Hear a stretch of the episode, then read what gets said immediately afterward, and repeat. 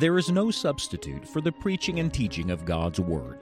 Each weekday on Enjoying the Journey, Scott Pauley leads us in a brief study of Scripture. Today, on the Weekend Pulpit, we are happy to share a full length Bible message given through Scott's pulpit ministry. These messages were recorded live in a local church or gospel event in recent days. It is our prayer that the message will be a help to you today.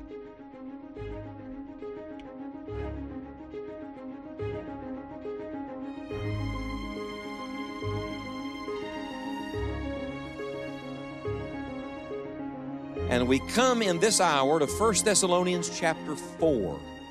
Now, we have been in the first three chapters already. Let's review, class, just for a minute, all right? What is going on? That's what everybody keeps asking. What's going on in this world? What is happening around us? Well, we can't answer all those questions because we don't see from God's vantage point, but we can at least speak with certainty about what God has plainly given us in His Word. And First and Second Thessalonians are two of the books that really speak to this. There's a lot of prophecy in Scripture, but these books really speak to the local church, and they're deeply practical. I'll show you that in just a moment. But just flip through with me for a second. Look at chapter 1. Notice uh, every chapter mentions the coming of Christ, but specifically in First Thessalonians, it seems it's at the end of these chapters. More often than not, it's like it builds to that. So in chapter 1, we learned what we're waiting on. What are we waiting on, church? We're waiting on His Son from heaven. That's what the end of the chapter says. And then when you come to chapter number two, we learn at the end of the chapter, of course, that he's coming, but here we learn what really matters in the end.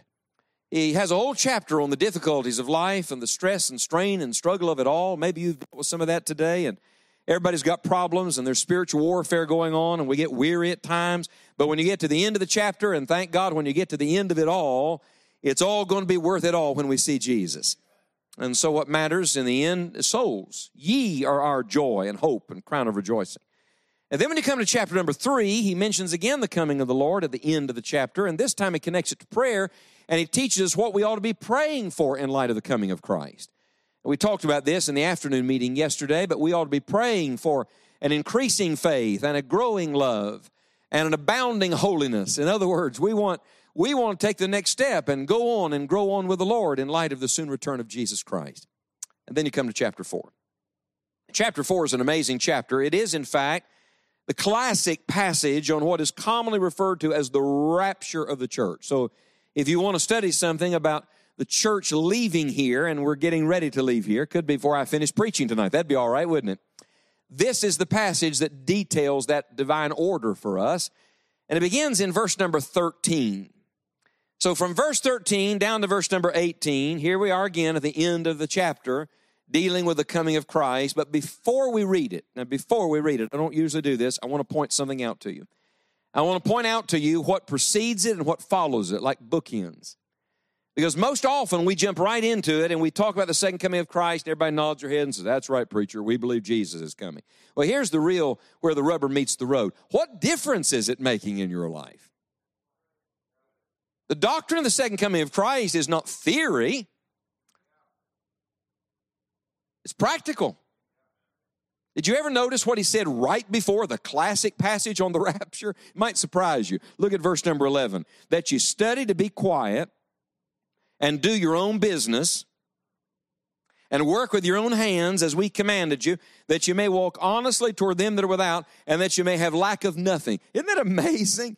I mean, it's like, hold on a minute. He's talking about going to work and paying your bills and taking care of your family and living like a Christian. And then, boom, he goes right into the rapture of the church. That's exactly right. Because God's people ought to be living every day in light of the soon return of Jesus Christ. And it ought to make a difference in the way you go to work and school and treat the neighbors and treat your family. All the practicalities of life are connected to the promise of the second coming of Jesus Christ. And on the back end, look at chapter number five. Chapter number five holds for us a long list of practical outworkings of our Christian faith. I don't have time to go through them all, but famous things like look at verse 16 rejoice evermore and pray without ceasing, and everything give thanks, and quench not the spirit, and despise not prophesying, and prove all things, and abstain from all appearance of evil. All of that grows out of what we believe about the fact that any moment we are going to see Jesus Christ. Now, I don't know what that means to you. That is profound to me. That's, That's an amazing thing to think that God connects the everyday Christian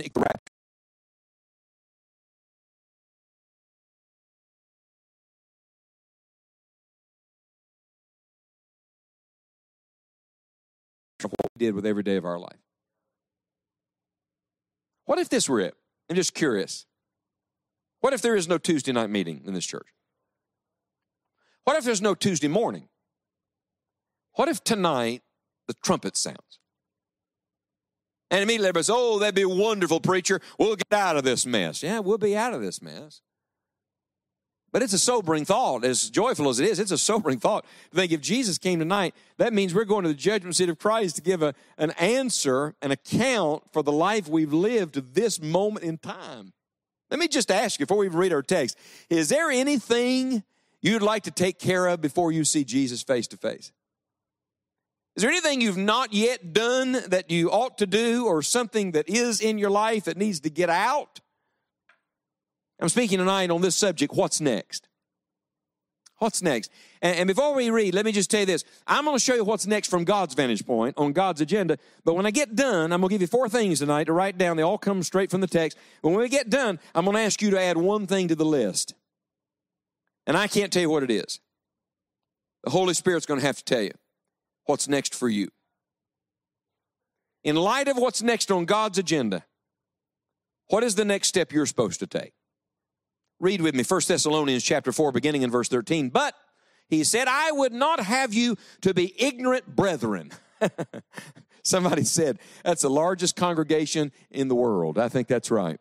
Congregation of the ignorant brethren. I would not have you to be ignorant, brethren, concerning them which are asleep, that ye sorrow not, even as others which have no hope. We do sorrow, but we don't sorrow as those who have no hope. For if we believe, how many of you believe? Yes? If we believe that Jesus died and rose again, by the way, I noticed this today. Did, did, you ever notice that this is not in the passive, it's in the active? It doesn't say in this verse he was raised from the dead. He did the raising from the dead, but it says he rose again. Look, of his own volition and power. Isn't that wonderful? He died, he rose again, even so them also which sleep in Jesus will God bring with him. I love this. If I said to you tonight, tell me what the gospel is. Somebody says, oh, preacher, the gospel is the death, the burial, the resurrection of Christ. That's exactly right. But let me tell you what the rest of the story is. The rest of the story of the gospel is the resurrection of the dead and the rapture of the church. So, in fact, the gospel message is complete in the death, burial, and resurrection of Jesus Christ, but the effects of it are not finished yet because, look, God always connects the death, burial, and resurrection of Jesus to the rapture of the church. What does that mean? It means we still have a whole lot to look forward to.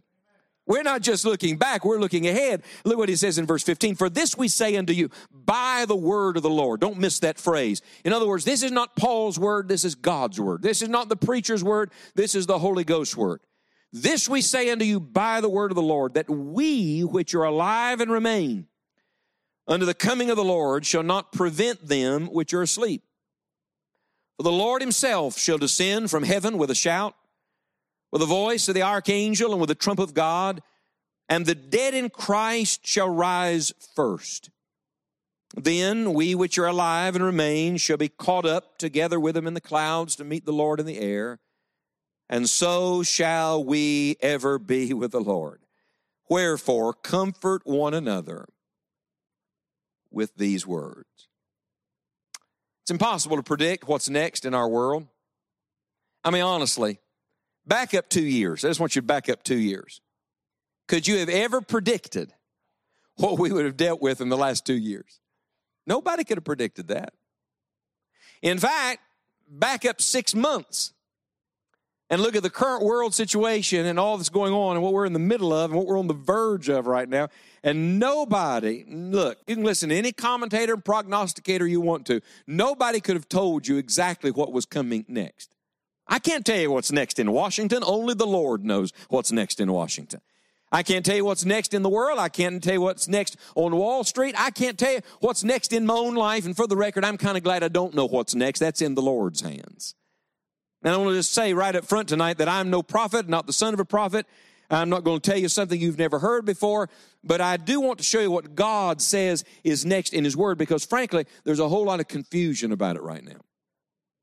There's lots of people living with questions. I'm talking about good people in churches who, have heard all their life Jesus is coming and all that kind of thing, but they're starting to wonder now, okay, what's going on in the world and what's next and where are we in all of this and, and what should be, we be watching for? And let me just tell you right now, we are not looking for the Antichrist, we are looking for Christ.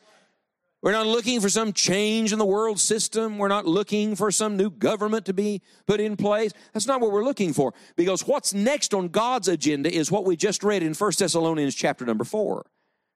And I love this. It's a liberating truth. Remember what Jesus said? You shall know the truth. The truth shall what? Make you free. Let me show you how freeing it is. Well, look at the end of verse number 13. What is the last word of verse 13, please? Circle it in your Bible. What's the word?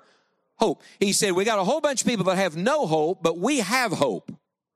Now come to the last verse, verse 18. Wherefore, what's that word? Circle that word in your Bible, comfort. Like bookends on this classic passage, he says, if you'll understand this truth, if you'll know this truth, it will bring hope and it will bring comfort. Can you think of anything this world needs more than hope and comfort right now? A world filled with despair, suicide up 200% from my dad's generation a world filled with despair, the most drug generation in the history of the world. You know, they need, they need hope. And where are they going to get it? They need to find it from some of God's people who have hope. And the word comfort here, it literally is the same word for cheer. Be of good cheer, my brother. Encourage yourself in the Lord. It's not the time to moan and groan about how bad the world is. Hey, Jesus is on the way, and any moment we're going to see him face to face.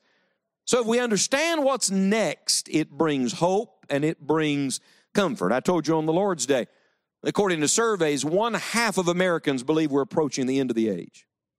One half of people surveyed said they think we're, we're nearing the apocalypse. You ever notice how many movies have come out about the end of the world?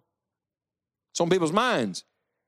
In fact, this was staggering to me. They said of young people, there's a lot of young people here tonight, and I'm glad to see that, that six out of 10, 18 to 25 year olds say they believe in the end of the world.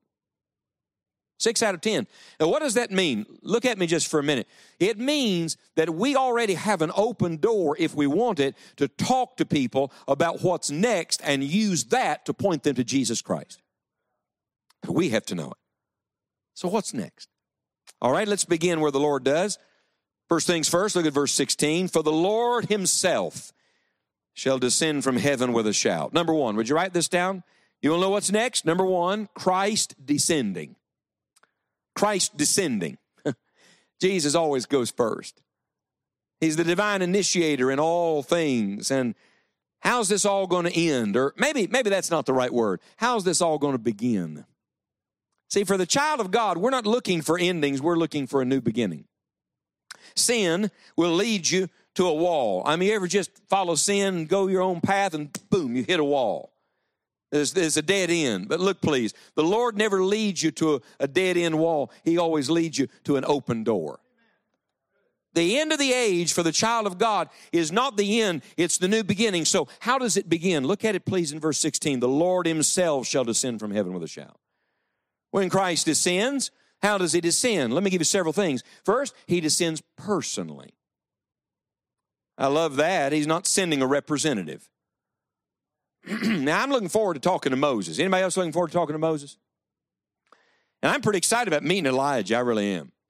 I can't wait to sit down with all the apostles. But isn't this glorious? When the Lord comes for his church, watch this please, it's wedding day. You understand we're the bride, he's the bridegroom. You don't send somebody else after your bride, you come yourself.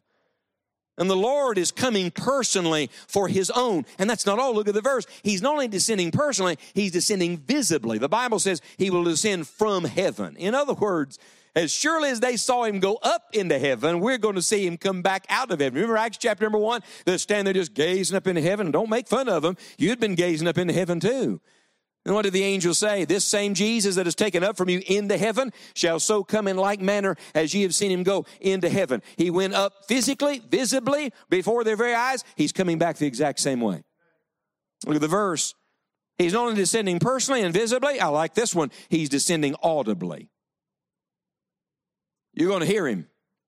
We talk about seeing him, but you're going to hear him. What are you going to hear? Well, look at it. It says, the voice of the archangel and the trump of God.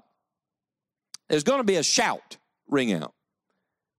It doesn't tell us what the archangel says.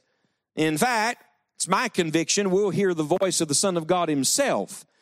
That in fact, these angels will just be, they're long for the ride. They're really long for the You really think Jesus needs the angels? He's coming in His own power, and we're going to hear His voice. We're going to hear Him shout and by the way, the word for shout here was the word that was used in military times in Paul's day for a command. I like that, don't you? When the shout rings out, it is the command for everything to get started. The Lord Himself gives the word. And then look at it for just a moment. He not only comes personally and visibly and audibly, He comes gloriously because He's coming with the angels. Imagine Imagine the great army of angels coming with him. And we know the archangel is right there leading the pack. There's only one archangel identified in Scripture. His name is Michael. There may be more, only God knows. And I think, I think it's improper for us to say with certainty that we know everything about what's going on in heaven and with the angels when, look, all we know is what God's chosen for us to know in Scripture. So we'll leave some of these details with the Lord. Is that all right with you? This we know. He's coming personally and visibly and audibly and gloriously. And yes, praise God, He's coming victoriously. Because notice what the Bible says with the trump. With the trump. Let me show you what I mean. Hold your place here just a second. Just mark your place in 1 Thessalonians. We'll come right back. And go back with me in a few pages to 1 Corinthians chapter number 15. This is, you know the passage. This is the great resurrection chapter, the great gospel chapter. And look at 1 Corinthians 15, verse 51. Behold, I show you a mystery. Would you like to know a good mystery? I show you a mystery. We shall not all sleep, we shall all be changed. In a moment, in the twinkling of an eye, and don't miss verse 52, at the last what? Now watch, in scripture there are many trumps, but this is what trump? He's very specific. This is the what? The last trump. And then he says a second time, as if he didn't want us to miss this, for the trumpet shall sound, and the dead shall be raised incorruptible, and we shall be changed. For this corruptible must put on incorruption, and this mortal must put on immortality. So when this corruptible shall have put on incorruption, and this mortal shall have put on immortality, then shall be brought to pass the saying that is written, Death is swallowed up in victory. O death, where is thy sting? O grave, where is thy victory? The sting of death is sin, and the strength of sin in the law. But, read it with me, church, thanks be to God, which giveth us the victory through our Lord Jesus Christ. When I say he's coming victoriously, understand what I mean by that. Jesus already has the victory, but on that day, we're going to have the victory. We get to share in the victory. See, look, I love this. Usually the shout of victory comes at the end of the conflict. This is beautiful. When Jesus comes back, he gives the shout of the victory before the conflict ever starts. So before the tribulation, before the great battle of Armageddon, before all the conflict of the ages, watch this please. In the beginning, the shout of victory rings out. Isn't that powerful? Why? Because he's already the victor. You studied out in scripture. Do you know when trumpets were used in the nation of Israel? They were used three times. Three different occasions they were used, roughly speaking, generally speaking. They were used many times, but within these three categories. They were used for assembly. When God wanted to assemble his people, they would sound the trumpet. Remember at Mount Sinai? They would sound the trumpet to gather the people together for an assembly. They would sound it for times of war, when they were charging forward, when they were advancing, when they were pressing against the enemy. And then I read like this they would always sound it for the feast days when they were drawing people to the worship, to the celebration. Watch this. When the Lord comes, what's it going to be? All of the above. It's going to be the assembly of God's people. All the church is getting together on that day. Isn't that going to be good? Have you ever had a Sunday where you had the whole church here at one time? I don't think so. I mean, some of them you can't find with a Christian FBI. Isn't that right? I mean, that's true everywhere. And we never all get together. But imagine this even if you did get this old congregation together, the whole church of the living God has never gathered at one time. But that day, that's going to happen. It's an assembly, and the trumpet sounds for. And a war? Oh, yes, but a war that's already been won because the captain of our salvation has already won the battle. We're on the winning side, and the trumpet sounds for that. And yes, praise God for the final feast. And you've never seen a feast like it. It's called the marriage supper of the Lamb. And the trumpet is announcing the beginning of all that God has for us in the last days. So, what's next? Say it with me. Number one, say it please Christ descending. Let's try it again. What is it? Number one, Christ descending. One more time. What is it? Christ descending. Go back to our passage. Let me show you the second thing. It's not only Christ descending, it is dead rising. The dead rising. Look at verse 16. For the Lord himself should ascend from heaven with a shout. That's heaven's signal, God's alarm clock. You, you want to talk about a wake up call? That's a wake up call right there. Have you ever been startled by a wake up call when either you had overslept or the wake up call wasn't supposed to come? Have you ever had that happen before? Isn't that a sick feeling? You imagine, you imagine how many sleeping Christians. The first alarm they hear is going to be the trumpet.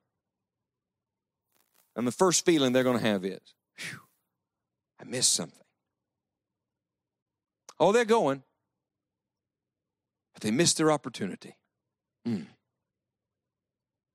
The Lord Himself should ascend from heaven with a shout, with the voice of the archangel, with the trump of God, and the dead in Christ shall rise first. You see how just one just naturally flows into the next? It's beautiful. Christ descending, dead rising. There's a there's a beautiful divine order here. By the way, every time the Lord shows up, dead people get up. If you don't believe me, ask Lazarus. Let me just show you something, just for fun, all right? Just for fun. How many of you give me 60 seconds? Would you give me 60 seconds? Would you raise your hand? Good, that's at least 10 minutes. Wonderful. Go to Matthew 27 with me for just a second. Look at Matthew 27. Let me show you something. This is at the cross. Matthew 27, verse number 50 says, Jesus, when he cried again with a loud voice, yielded up the ghost. And I used to preach that like, you know, he just finally, in, in defeat, said, It's finished. No. The shout was the victor shout. It was not a negative, it was a positive. Finished, paid in full, complete, done, atonement, atonement paid. It was, it was the same kind of shout we're going to hear. Notice immediately what happened, verse 51 Behold, the veil of the temple was rent in twain from the top to the bottom. That's amazing. That's amazing. It's been hanging there for centuries. It's 60 feet wide, 30 feet high and four inches thick. Think about that. And God just said, mm, We don't need that anymore. And just boom. From top to bottom, not bottom to top. Man didn't remove the veil between. God removed the veil between. When the veil of Christ's flesh was rent in twain, God removed the veil in the temple because now there was no reason to be kept out of the Holy of Holies. Jesus made a way so we all could come into the holy presence of our great God. The veil is rent in two.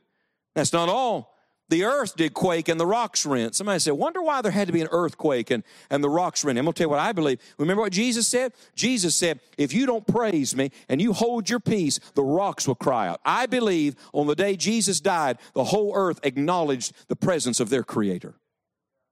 And when all the disciples got still and quiet and ran for the hills, the rocks said, we can't take it anymore. And they just cried out praise and worship to their God. But that's not all. Keep reading. Verse number 52 and the graves were opened. You ever notice this?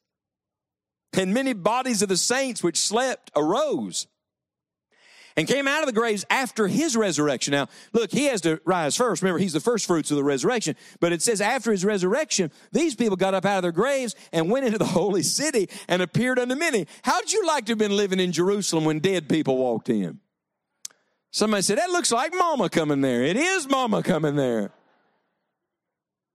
Did it ever dawn on you that as soon as Jesus died and rose from the dead, immediately new life came? I'm going to tell you what this is. This was just a foreshadow, a foretaste of what's to come on the other end. And you want to talk about a glorious day. Can you imagine being in a cemetery when Jesus comes? I had that thought the other day. My aunt just went to heaven, 72 years old.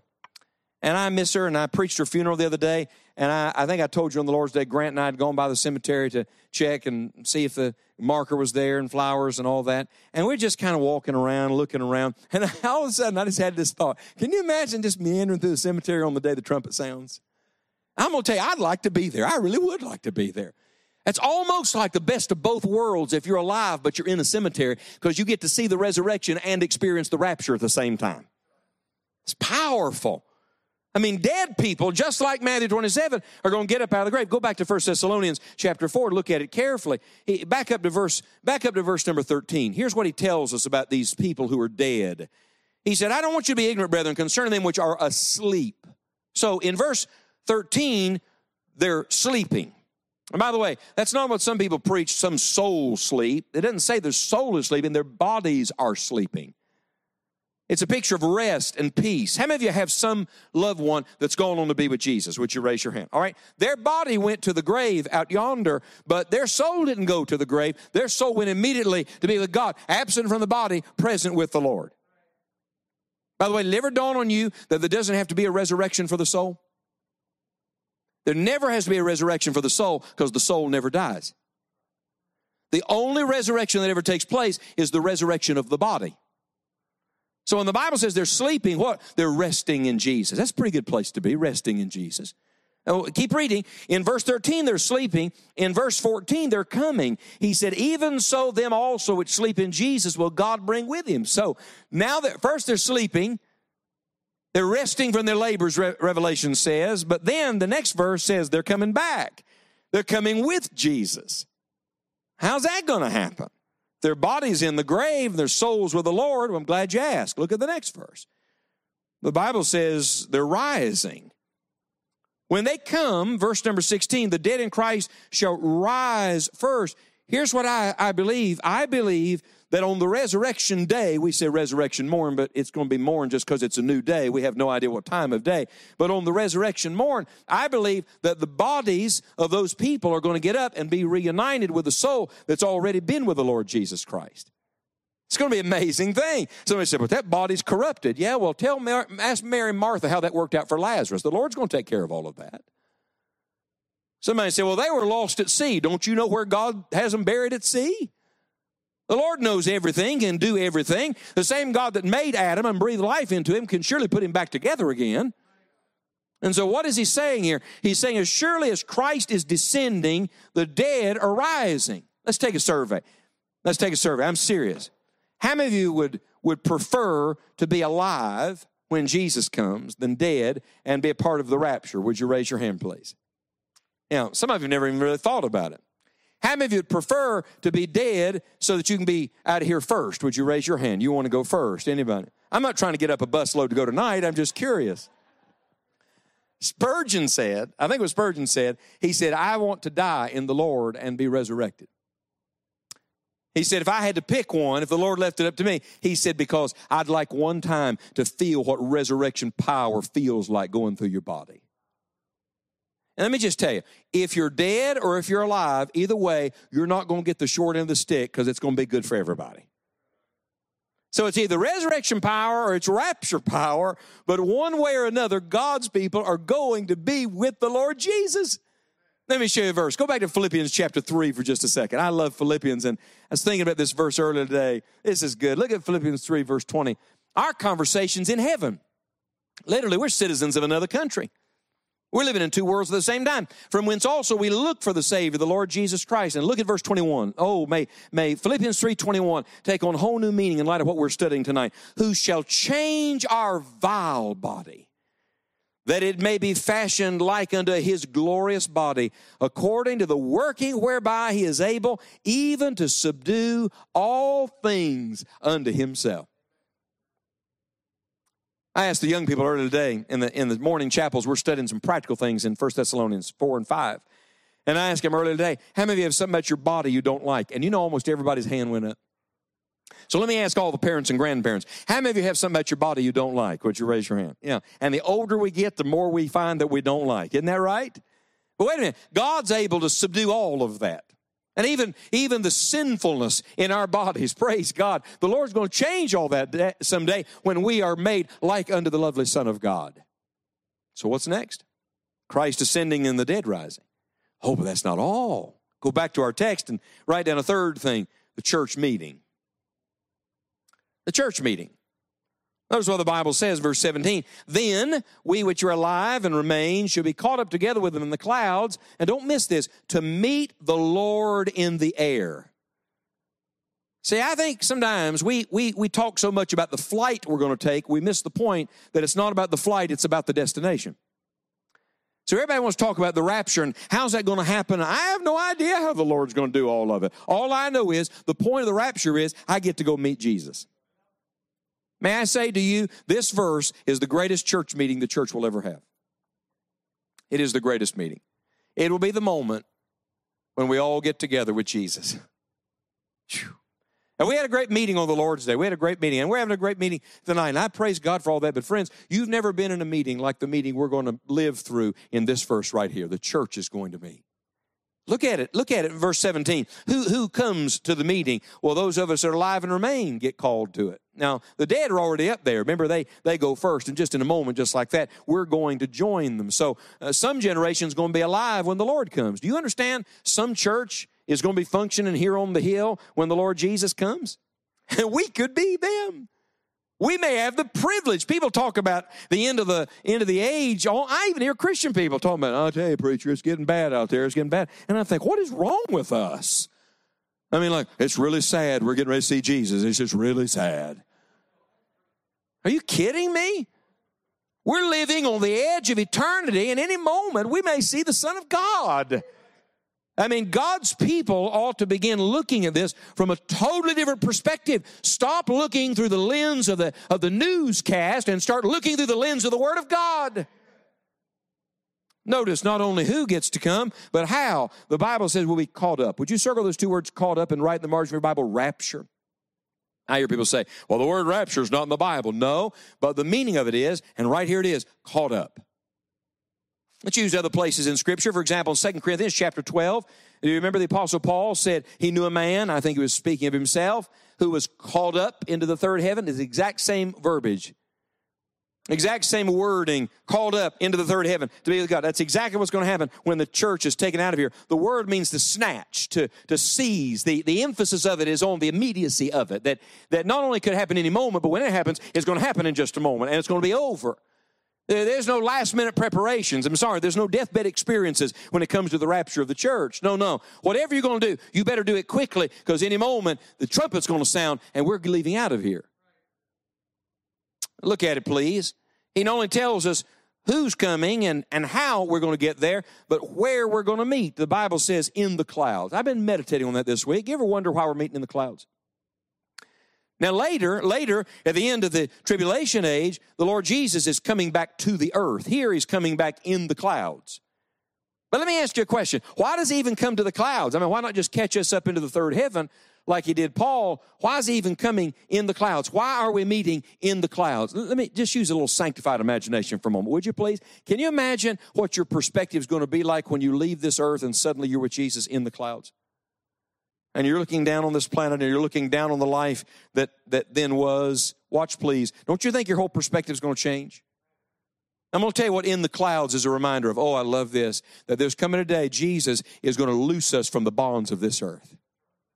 That everything that has bound us, everything that has kept us, every earthly thing will be left behind in a moment of time when we meet with the Lord Jesus Christ. Go to Revelation with me just for a second. Would you please? Look at, look at Revelation chapter 4. This is where we're talking about. Now, Revelation 2 and Revelation 3 represents the church age, these seven churches of Asia Minor. And I don't have time to get into all of that. But immediately after the church age, and, and look, the last word of verse 3 is the churches, the churches, the churches. But look at chapter 4, verse 1. After this, there is an after coming. After this I looked, and behold, a door was open in heaven. And the first voice, which I heard, was as it were of a trumpet talking with me. Stop, lift your head, and look at me just a second. Does anything that I just read to you sound vaguely like 1 Thessalonians chapter 4? I mean, something opens up in heaven, a voice shouts out, and it sounds a lot like a trumpet. Keep reading. And what does it say? Would you mark these two words in your Bible? Come up.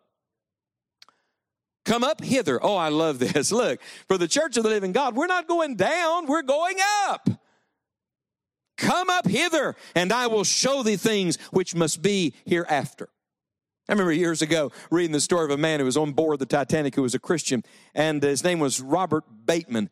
And uh, Bateman really knew the Lord, loved the Lord, and he died on board the Titanic. And he was one of the bodies that was recovered. And matter of fact, I don't remember the number, but only a certain number of people were recovered. He was one of them. Finally, they identified him. But weeks after Bateman drowned uh, on April the 14th, 1912, in the North Atlantic, his, his nephew Tom went to the mailbox to check the mail and had a letter in the mailbox from his uncle that had died on board the Titanic. And it was written on Titanic stationery. It had been written on board the boat and sent off post before that fateful accident.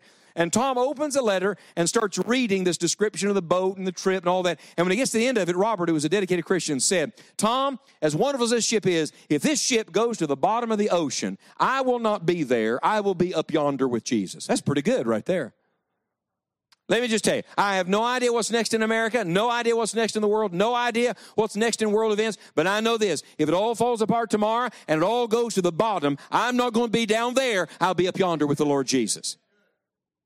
For the record, people say, well, how do you know the church's not going to be in this tribulation age? We talked a little bit about that earlier uh, in our study about the wrath of God not being poured out on the bride. But for me, one of the greatest evidences in Revelation, Revelation 4, verse 1, come up hither, we're taken out of here, and the church is not mentioned again until you get to Revelation 19 at the end of the tribulation age. Why is that? Because we're no longer in the earth, we are now up yonder with the Lord Jesus. We're at the church meeting. How many of you are going to be at the church meeting? I'm just curious. Don't miss that church meeting. Go back to our text. We have Christ ascending, we have the dead rising, we have the church meeting, and then we have the saints abiding. Don't miss the end of verse 17. And so shall we ever be with the Lord. As if the initial meeting is not going to be great enough, how, how, try this one on for size. You get to stay with him forever then. Forever. Jesus said in John 14, I go to prepare a place for you. And if I go to prepare a place for you, I'll come again and receive you unto myself, that where I am, there you may be also. Oh, my friend, what's going to be wonderful about it? We get to be with Jesus forever. There's a little revelation here about the Lord's house. Look at it, please. So shall we ever be with the Lord. We're going to the Lord's house. You know, you can't beat being a Christian. You really can't beat being a Christian. Watch this. He comes to live in your house now, and you get to go live in his house forever. That's a pretty good deal. Surely goodness and mercy shall follow me all the days of my life. And, praise God for the end, I shall dwell in the house of the Lord forever. But wait a minute. This is not just a revelation of the Lord's house, it's really a revelation of the Lord's heart. Do you know what the Lord has always desired for man? God has always wanted man to be with him. Let me ask you a question. Why do you think God came walking through that garden in the cool of the day? You really think the day they sinned was the first day he ever came walking through the garden to talk to them? No, no. He put him in that garden, his prized possession, his prized creation, because he wanted to commune with them. Hey, pray tell me, pray tell me, please, why did God make a tabernacle for the wilderness or a temple for, for Jerusalem? Why was that? Why, why put the Ark of the Covenant in the holy place and let the Shekinah glory of God come down? I'll tell you why. Because God always wanted to be with his people. Why send Jesus to earth to save us? Emmanuel means what, church? God with us. Why? Because God has always wanted to be with his people. Why send the Holy Spirit to abide with us forever? How did Jesus call his disciples in Mark 3? And before he sent them out to start their preaching and their working, he said, I want you just to be with me. Oh, the withness of Jesus. I love this. Look, the word became flesh and dwelt among us, and we beheld his glory. It literally means he pitched his tent next door to ours. Look, God is not a far off God. He's not a God that holds you at arm's length. He's a God that wants to be with you, and he wants you to be with him. And praise God, he's made a way so that someday we get to be with him for all of eternity. In fact, let me show you why heaven's going to be heaven. Go to Revelation 21 just a second. Look at Revelation 21. Now I hear people saying we're going to live in heaven forever. Technically, our abode's going to be the new Jerusalem. There's going to be a new heaven, a new earth, and a new Jerusalem. And here it is Revelation 21, verse 1 I saw a new heaven and a new earth. For the first heaven and the first earth were passed away, and there was no more sea. Somebody say, well, I like the ocean, preacher. And in the Bible, sea is always a picture of people groups and the turbulence of world. The sea is ever changing, ever churning. Let me ask you a question. If God made the ocean and it is beautiful, don't you think that the river he makes there is going to be better than any ocean we've known here? And I, John, saw the holy city, New Jerusalem, coming down from God out of heaven, prepared as a bride adorned for a husband. And I heard a great voice out of heaven saying, Behold, the tabernacle of God is with men, and he will dwell, read the next two words, with them. And they shall be his people.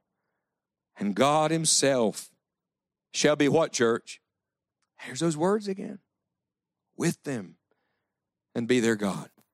See, we want to jump to verse 4. Praise God. No more tears and no more. Let, let me tell you what's going to make it great. Not just the no mores, but what we're going to have forever. Not the place, it's the person. You're going to be with him. And here's the beauty of it. You ready? Christ ascending. the dead rising, the church meeting, and then the saints abiding. Don't miss this, please. We're not going there for a temporary stay or for a short visit. We are going there to live for all eternity. And that, for the child of God, is what's next. And so I come now full circle back to where we started. If this is what's next, then what's now?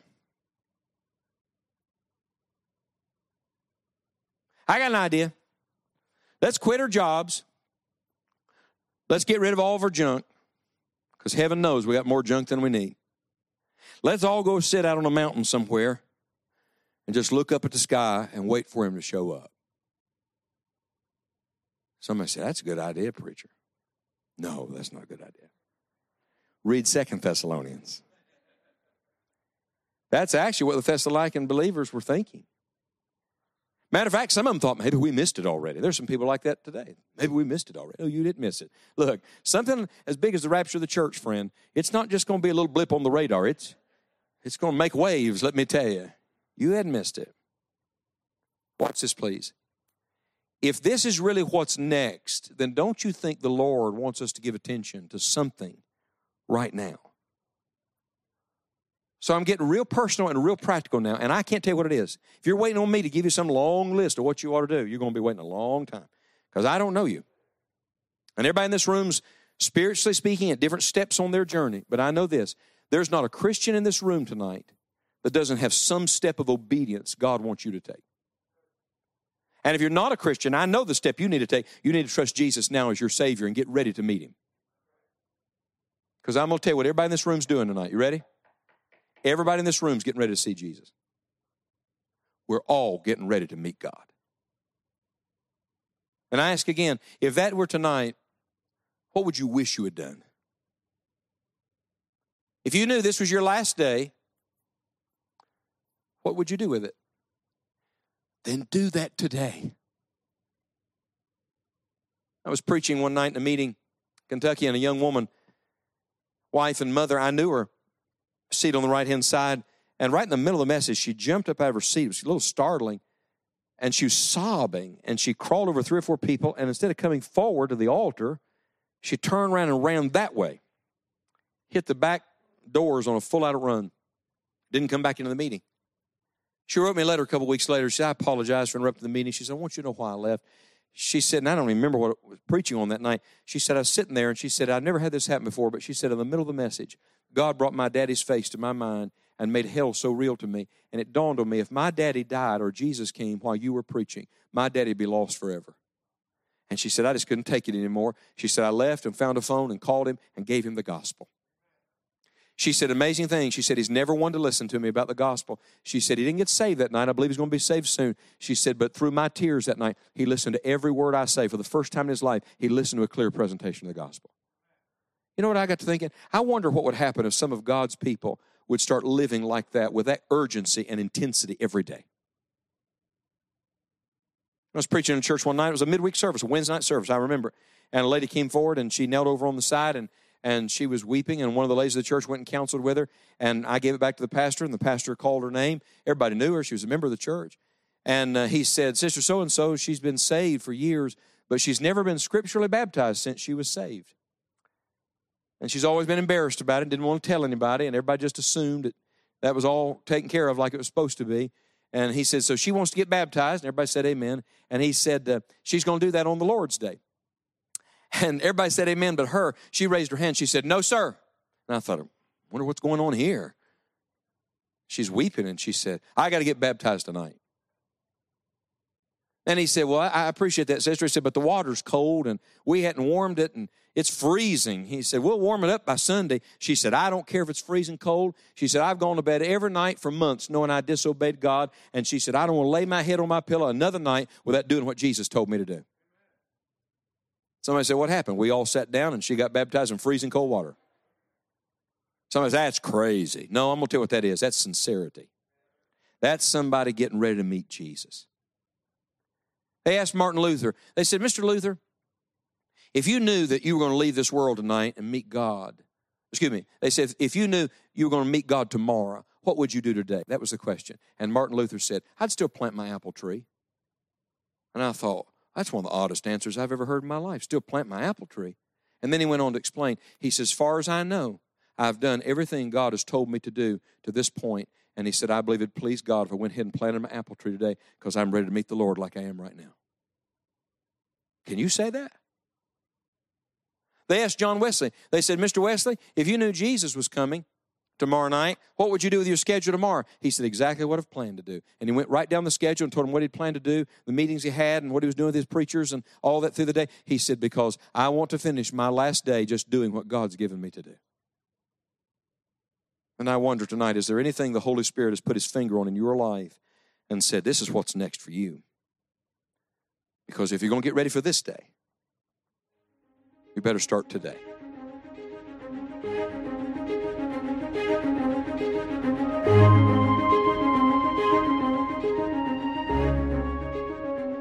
If this Bible message has been used of God in your life, or we can pray for you in some definite way, please contact us at enjoyingthejourney.org.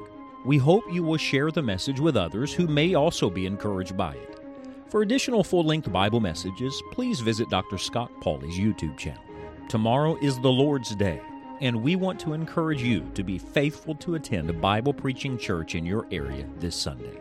Thank you for listening to The Weekend Pulpit, and don't miss Enjoying the Journey Daily Devotional Podcast each Monday through Friday.